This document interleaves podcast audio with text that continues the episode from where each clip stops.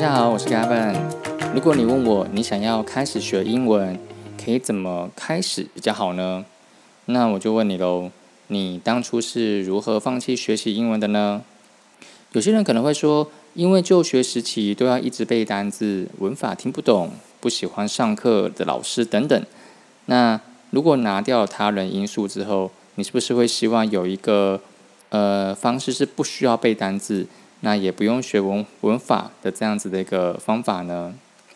如果你想要学习英文呢，那你必须要知道自己的目标是什么：是考试、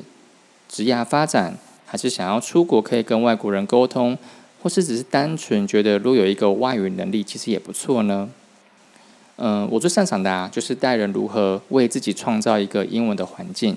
那让自己可以实，让自己可以使用学习使用。呃，说出英文，且当要使用的时候呢，可以像母语一样的应用出来。其实这个是可以的。那无论你的短期目标是什么，或是你的长期目标，都是希望自己可以拥有第二外语的能力。那我想我的方式或许就非常适合你喽。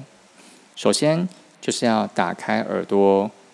这个是一个非常重要的阶段，也就是你要让自己对于英文的这个声音。不会感到陌生，不会感到害怕或是排斥。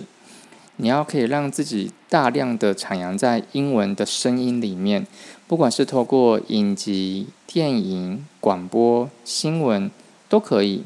也不用太在意说自己是听得懂还是听不懂，这其实都不重要。你要重要的就是要把自己想象成是一个婴儿一样，各种的声音都来，都来者不拒，只要接受就可以了。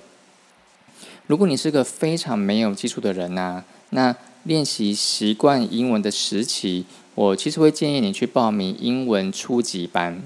重新的学习字母、字母的发音以及基本的句子结构。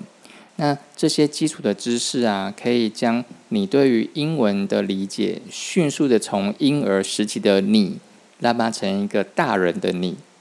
那至于说基础的知识要到什么程度可以停止呢？嗯，我觉得当你发现你可以用学到的发音系统，这里指的是这里指的发音系统啊，我指的是自然发音或者是 KK 音标，你有办法可以将陌生的单字标示出来，字嗯，其实字写不对也没关系，重点是可以念出来，你听到了声音的那个音，你可以有办法看着你自己所写下的这个记号，你可以去知道怎么去发这个音，其实这样就可以了。那到如果你有这样子的能力，其实你的补习生涯，应该说你的初阶补习生涯，应该就可以告一段落了。那以上啊，就是给你的一个起步的建议。那如果起步建议你都做完了，接下来可以怎么做呢？在下一集，我们来聊聊模仿。